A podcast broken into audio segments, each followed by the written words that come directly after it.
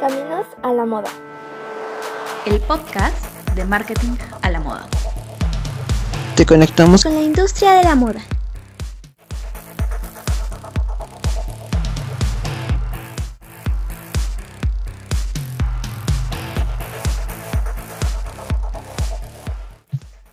Hola Fashion Tribe, ¿cómo están? Oigan, en el capítulo de hoy estoy platicando con Suad Yunes. Ella es la fundadora de la iniciativa Confex, que apoya al sector textil y la industria del vestido aquí en Puebla, en México, aunque también apoyan a empresas a nivel nacional y emprendedores. Por medio de ella han ayudado a que varias marcas locales se internacionalicen, que lleguen a exportar, los conecta con socios clave en trade shows y en ferias internacionales. También ofrecen algunas capacitaciones de vez en cuando. Em, con una curaduría muy específica, ella les va a contar después un poco más de esto. Y bueno, en fin, ella ha estudiado diplomados sobre marketing de moda, sobre retail management, comunicación de lujo, etc. en varias universidades de Europa y también aquí en México. Ella ha trabajado de consultora para TrepCamp, que es un programa que busca encontrar y formar a los emprendedores top a nivel mundial. Si les interesa el tema del emprendimiento, les recomiendo bastante que se metan al sitio de TrepCamp para ver el programa. Vale muchísimo la pena. Y bueno, ella también ha trabajado para Impulsa Global, también como consultora, que es una empresa que se dedica a la consultoría en estrategia, en innovación y en operaciones, sobre todo para empresas en crecimiento y startups. También estuvo en algún momento eh, trabajando en la Secretaría de Competitividad, Trabajo y Desarrollo Económico. Y bueno, si sigo hablando de cosas que ha hecho, no vamos a empezar nunca la entrevista, así que te las dejo de una vez. Esta es una entrevista un poco más platicada, pero aún así los primeros tips que da SWAT sobre emprendimiento y luego sobre emprendimiento en moda, la verdad espero de corazón que les, que les sean de utilidad a los que ya traen un proyecto en la cabeza, porque son súper concisos, prácticos y ella los explica de manera sencilla.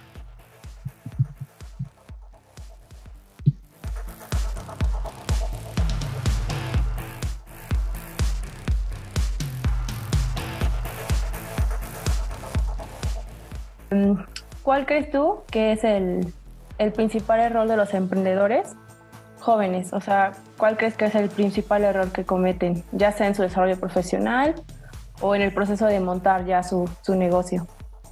Pues mira, creo que el principal error de los emprendedores que todos hemos cometido es querernos a veces comer el mundo de una cucharada, ¿no?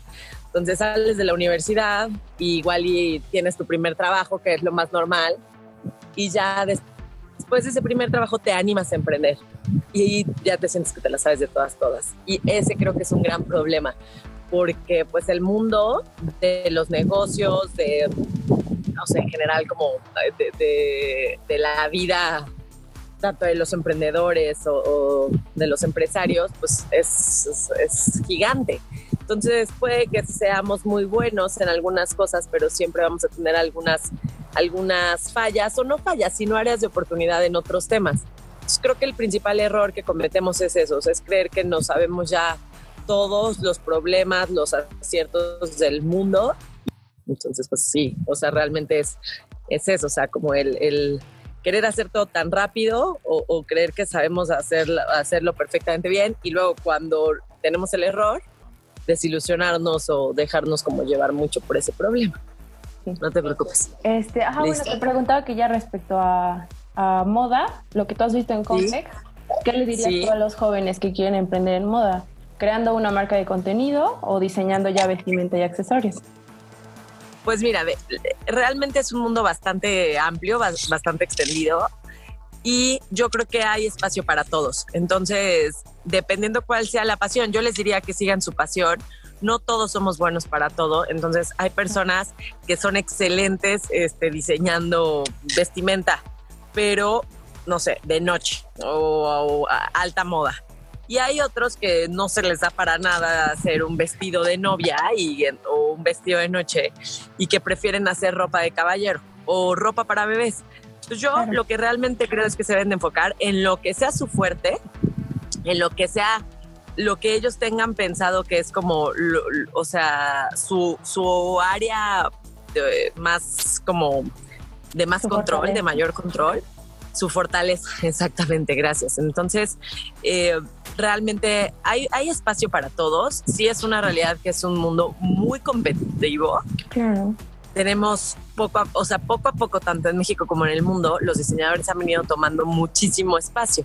Entonces, sí es un mundo competido, pero a fin de cuentas, pues cada quien se va a destacar por algo. Entonces, yo lo que creo que les diría, más que irse por un, no sé, hacer accesorios, hacer ropa, hacer zapatos, que encuentren ese valor agregado que le pueden dar a las cosas. Entonces, encontrando un valor agregado en, en un producto o en algo, ellos le, lo pueden explotar muchísimo mejor que si es algo X con, como lo, lo de cualquier otro, otro diseñador. Algo genérico, claro. Este, oye, y vi que hiciste un, un diplomado de marketing de Sí. moda y lujo Sí, así es. en Así la Universidad Complutense. ¿Lo hiciste cuando ya estaba como el link con Atelier El o? Exactamente, Sí. exactamente. Y justo en una de tus preguntas que preguntaba, que me ponías, este, cuáles son los recursos que yo les recomendaría a los emprendedores o a, a los diseñadores, yo creo que ese es un gran recurso. Para mí fue un... He hecho varios diplomados en, en diseño, bueno, no, no, no diseño porque yo no, no soy diseñadora, Claro. pero sí para entender este mundo, como que he hecho diplomados en moda, he hecho diplomados en marketing de moda y este de la Complutense lo hice presencial en México Mm, eh, y estuvo súper, súper, súper interesante porque tienen dos modalidades, yo lo recomiendo ampliamente. Tienen dos modalidades, puede ser presencial o virtual. La presencial vas una vez al mes y además durante el mes pues obviamente te mandan talleres, te mandan tareas, etcétera. Y para mí fue una super opción para como abrir mi mentalidad y reconocer el mundo en general de la moda. Yo estudié en París, en la universidad, y tomé casualmente también un, un taller, un curso de marketing en moda Ajá. y, perdón, en marketing de lujo. Entonces iba, iba muy dirigido, o sea, era muy similar a este, pero el otro era más amplio. Entonces veíamos desde marcas de comida, este, marcas de coches, marcas, Claro, marcas en sí. general, pero de lujo, lujo. enfocadas a marketing. Y este ya fue mm, de temas 100% de moda, lo cual me encantó. Y hay muchísimos temas más, no solo está marketing de moda y lujo, estaba si no me equivoco, estaba Relaciones Públicas, que también se me hace súper interesante, dirigido a moda, eh, estaba diseño, o sea, hay como muchos talleres que la verdad a mí me funcionaron bastante bien para como irme adentrando más a este mundo. Entonces te dio clase Francisco y Ana o no están en la plantilla, no estaban en la Me plantilla. dieron Francisco, un español, ¿no? ¿Dices Ajá, tú? sí. Sí, exactamente. Él. Ay, qué padre. Ay, se me fue su nombre. Su sí, apellido, Francisco perdón, López sí. creo es. Algo así, exactamente. Ellos me dieron clases de Ana, no me Ah, sí, Ana Fernández. Sí, claro, claro, sí, sí, sí, me dieron clases ellos. Con Francisco tomé dos módulos. Ay, qué Y precioso. la verdad es que él es excelente. Sí, sí, sí, Sí. me encantó. Y la selección de maestros, pues está muy bueno. En el momento que yo lo tomé, que fue hace dos años, un poquito más de dos años, dos años y medio, estaba excelente también. Ok. Oye, ¿y de acceso libre o con precios más accesibles, no? Por ejemplo, para los jóvenes que no pueden, Claro. a lo mejor, digo que a lo mejor no tienen ya un trabajo con el que puedan pagar un diplomado. Claro, que puedan hacerla esta. Pues mira, con. Me voy a sentar aquí para. Porque siento que te daba muchísimo el sol, ¿no? Y como que ni me veía bien. Eh, con acceso libre hay unas plataformas como Coursera, no sé si las has escuchado, Sí. que sobre todo ahorita, por ejemplo, en, en todo este tema de la pandemia y así, han estado subiendo muy buen contenido en temas de todo, ¿eh? No solo marketing. Obviamente no están tan especializadas, pero la verdad están bastante buenas, están bastante interesantes y creo que es algo donde nos podemos apoyar.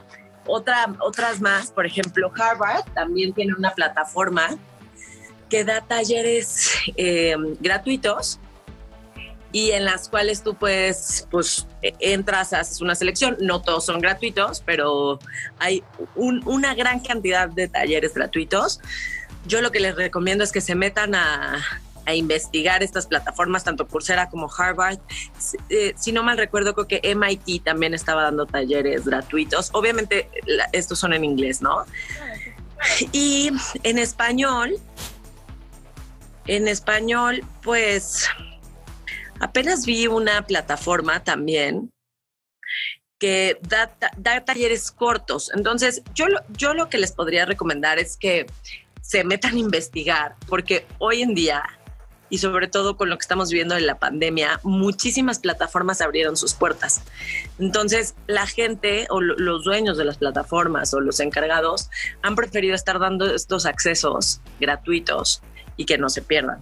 Nosotros a través de Confex también estuvimos dando muchísimos talleres unos con, con, un costo mínimo, realmente eran 150 pesos el taller, 200 pesos el taller, y otros totalmente gratuitos. Lo que hacemos con, eran talleres cortos, como capacitaciones de, de dos horas, eh, y te digo, 150 pesos. El más caro fue de 200 pesos, pero porque duró un poquito más y eran temas más específicos.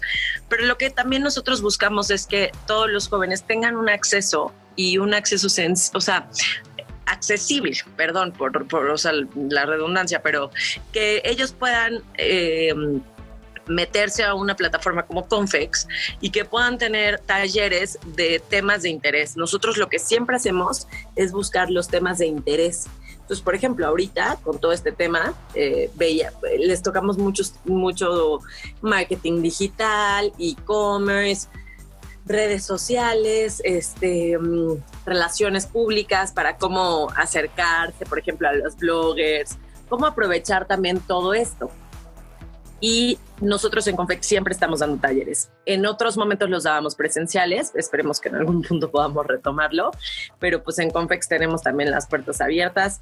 Hay, hay talleres en, universidades, por ejemplo, también más accesibles, que son talleres más cortos. Por ejemplo, hace unos igual yo que dos años, tomé un taller en la Universidad del Valle de México, aquí en Puebla, también sobre temas de moda y era abierto al público, no solo era para los universitarios. Entonces, casi todas las universidades siempre están dando estas opciones y creo que es, es muy bueno que, todo el mundo tenga acceso.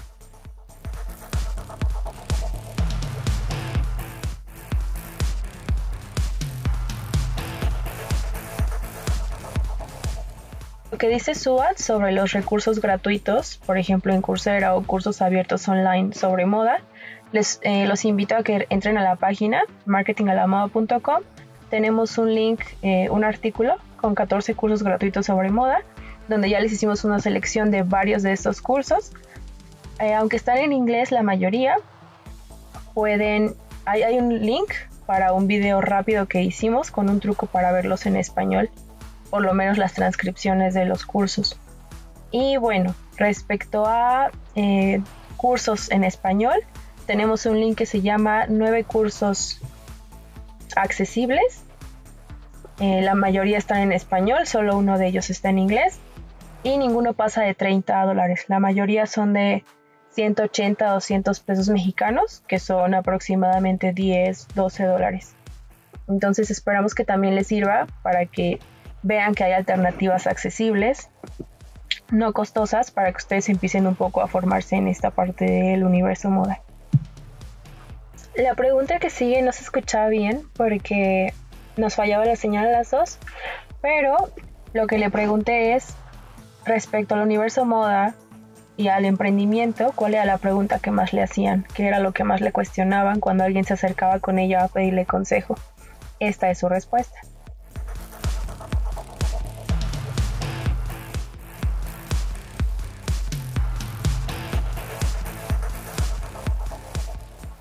Entonces, bueno, te decía, otra de las preguntas que me hacen es el, tema de qué es, qué es algo como, pues, seguro eh, o, no seguro, como lo que vale la pena en, el mundo de la moda.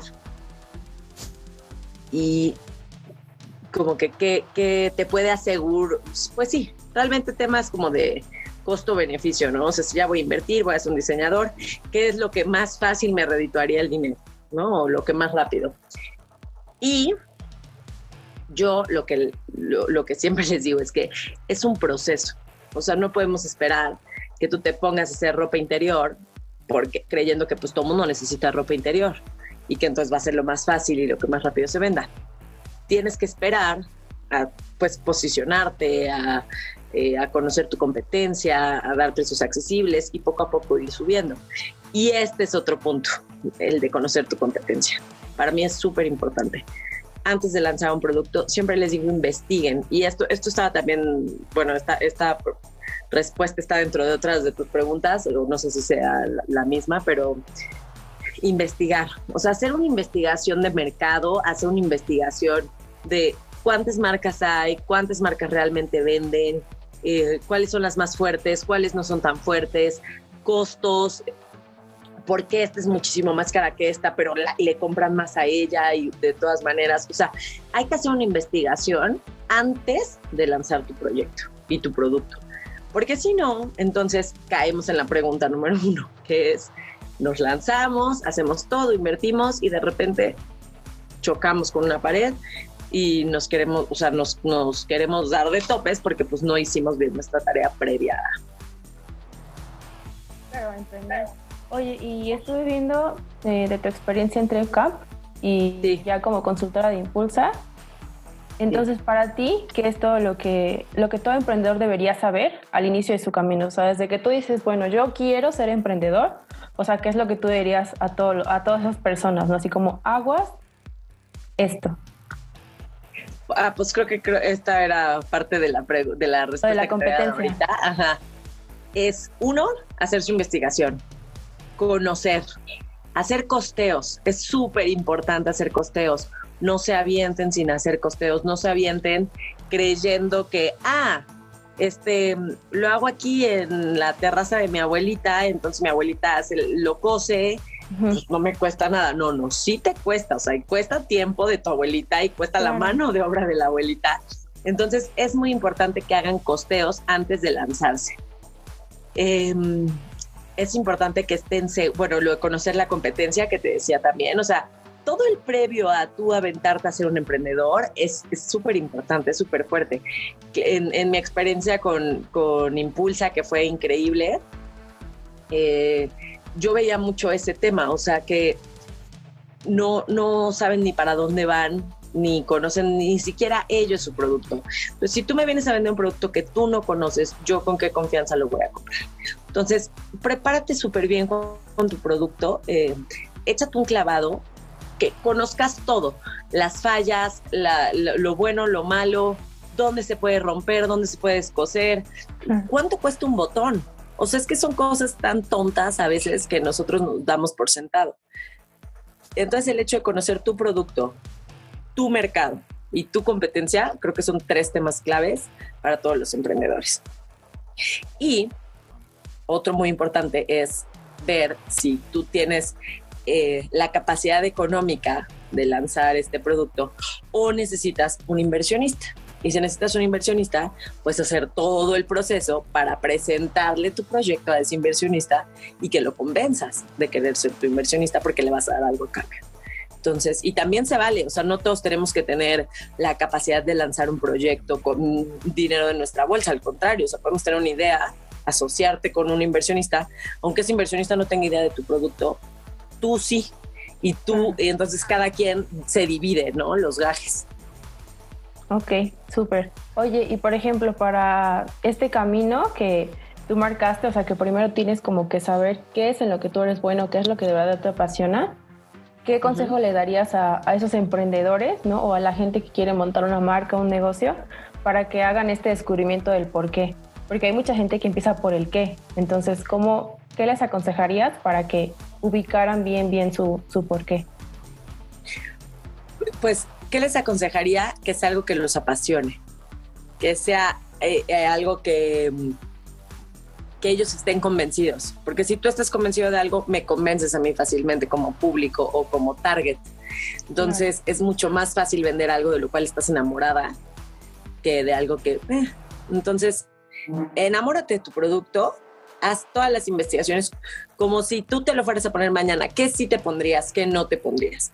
No vendas algo que tú mismo no estás de acuerdo o que, o que no pasa tus niveles de calidad muchísimas veces eh, tenemos marcas que hacen cosas que de diseño se ven increíbles, luego te la pones y la calidad está horrible. Y yo misma me pregunto, ¿la diseñadora se lo pondría? Mm, mm, por supuesto que no. Entonces, sí, siempre que se pongan ellos en el lugar del consumidor, que se apasionen de su producto, de, su, de, de lo que vayan a lanzar y ser muy realistas. O sea, sí poner muy, muchísimo los pies sobre la tierra. A veces queremos, o sea, me, me han llegado niñas o, o niños con diseños así súper extravagantes y mira, suave, es que esto y lo voy a vender y en no sé cuánto dinero. Y, y, a veces pues a mí me siento fue por el digo, no, mejor hay que enfocarnos en algo que sí se va a vender. Porque esto te puede encantar a ti, puedes estar apasionado, te lo pondrías tú. Pero a ver, ok, vamos a ser realistas. ¿Qué tanto vas a vender? Vas a vender dos piezas en dos meses. Entonces eso pues hay que tener muchísimo cuidado. Ok, vale. Y bueno, ya saliéndonos un poquito de, de, de la parte de emprendimiento, te ponía yo que cuál era tu marca de accesorios favorita mexicana. Pues mira, de accesorios me gustan muchísimas. Eh, tengo, pues me iría por poblanas para fortalecer aquí el tema dentro de Puebla. Hilda Aguilar, me encanta. Okay. Es una diseñadora okay. de joyas eh, que juega mucho con todo lo de Talavera, eh, como algo muy, muy como de de, de reconocimiento, de, de, ajá, exactamente, en Puebla. Entonces me encanta. Tiene cosas increíbles, piedras y así padrísimas. Eh, tengo esa como podría decirte de accesorios de ropa, bueno, hay millones de, de diseñadores, no, no, quisiera decir uno en especial porque luego entras en, sí, en conflicto. conflicto, pero cada día hay más diseñadores increíbles, eh, dependiendo lo que te guste regresamos a lo mismo. Por ejemplo, está eh, a nivel nacional, hay diseños que yo no me pondría, pero son claro. diseñadores que están súper bien posicionados. O sea, por ejemplo, o está César Flova de Ocelote, que tiene un, que, que, me encanta su propuesta, pero es una propuesta muy especializada para gente que es como más trendy, más relajada y que igual me la pondría, pero son diferentes estilos. O está, está eh, otras mujeres que hacen unos vestidos preciosos y que están mucho más formales, no sé, te digo. No quisiera decir una en especial por lo mismo, pero en general yo creo que todos tienen algo muy bueno. Eh, creo que las propuestas que últimamente traen los diseñadores cada día están están más accesibles también, porque eso ha pasado mucho antes. Eh, comprar algo de diseño mexicano uf, era carísimo. Entonces ahora eh, hay, hay, cada día propuestas más, más accesibles. Hay showrooms o concept stores donde se dedican a eso, a curar, eh, yo le llamo curar, pero bueno, hacer una selección sí. de diseñadores de México, Latinoamérica, etcétera. Y entonces tú llegas y ya no vas a ver el que, que no lo estoy de, de, despreciando, pero que es lo que la mayoría de la gente cuando piensa en diseño mexicano piensan en la playerita bordada de claro, que venden sí, en Oaxaca, sí, sí. ¿no?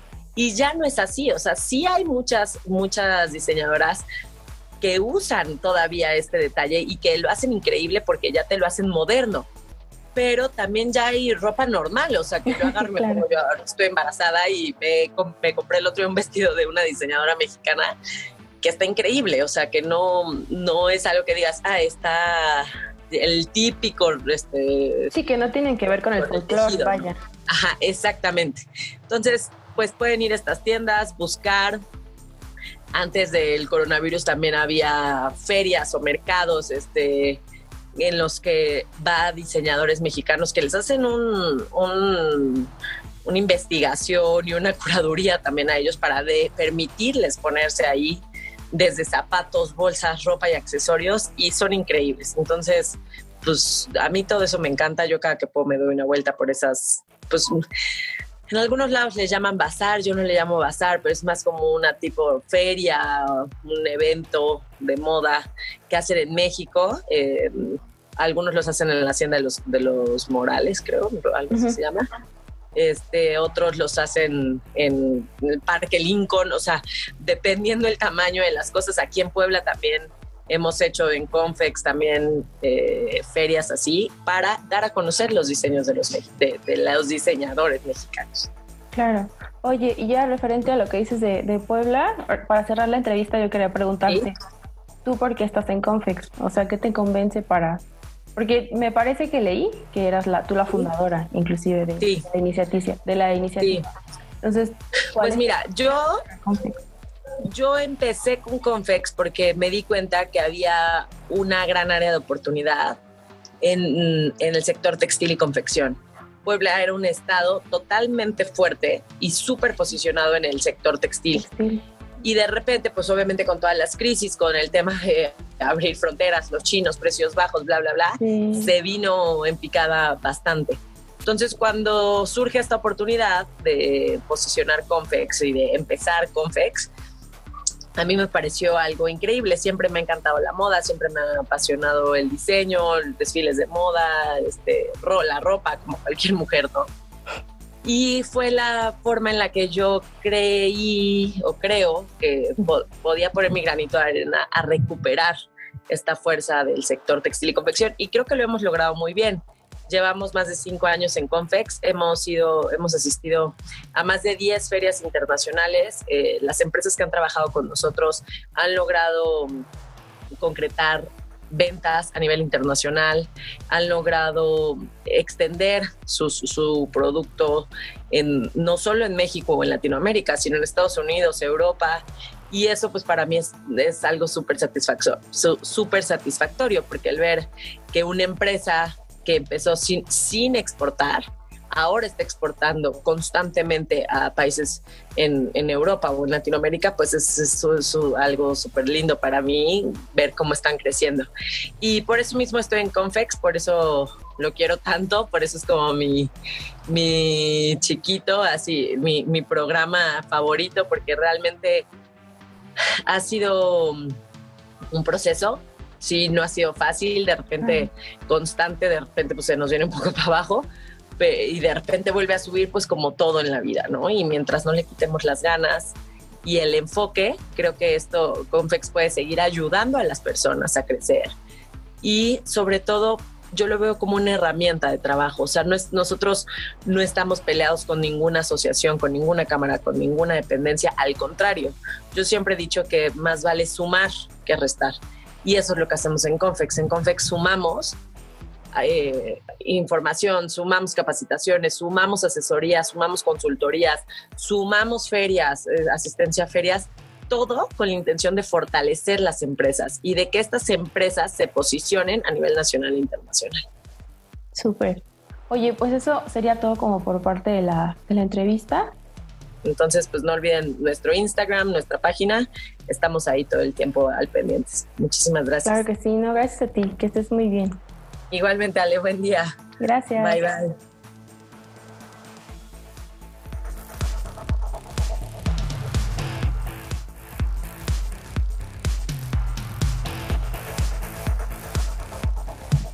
Fashion Tribe, espero que les haya gustado mucho este episodio, este capítulo con Suad Yunes todo lo que nos mencionaba, si ustedes tienen su propia marca ya, si la quieren crear, si tienen un proyecto en la cabeza o si solo se quieren acercar a la industria un poco más. Les voy a dejar aquí el sitio web de Confex México, su Instagram también y bueno, no se olviden de seguirnos a nosotros en arroba marketing a la moda MX y de entrar a marketingalamoda.com para ver todo lo que publicamos de noticias, con eh, recursos gratuitos, accesibles, en fin. De parte de todos los que hacemos marketing a la moda posible. Les agradecemos haber llegado hasta este punto del episodio.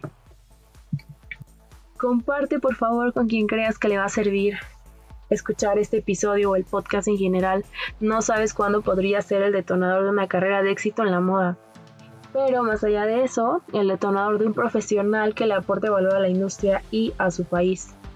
Haciendo lo que ama y amando lo que hace. Muchas gracias. Caminos a la moda. El podcast de marketing a la moda.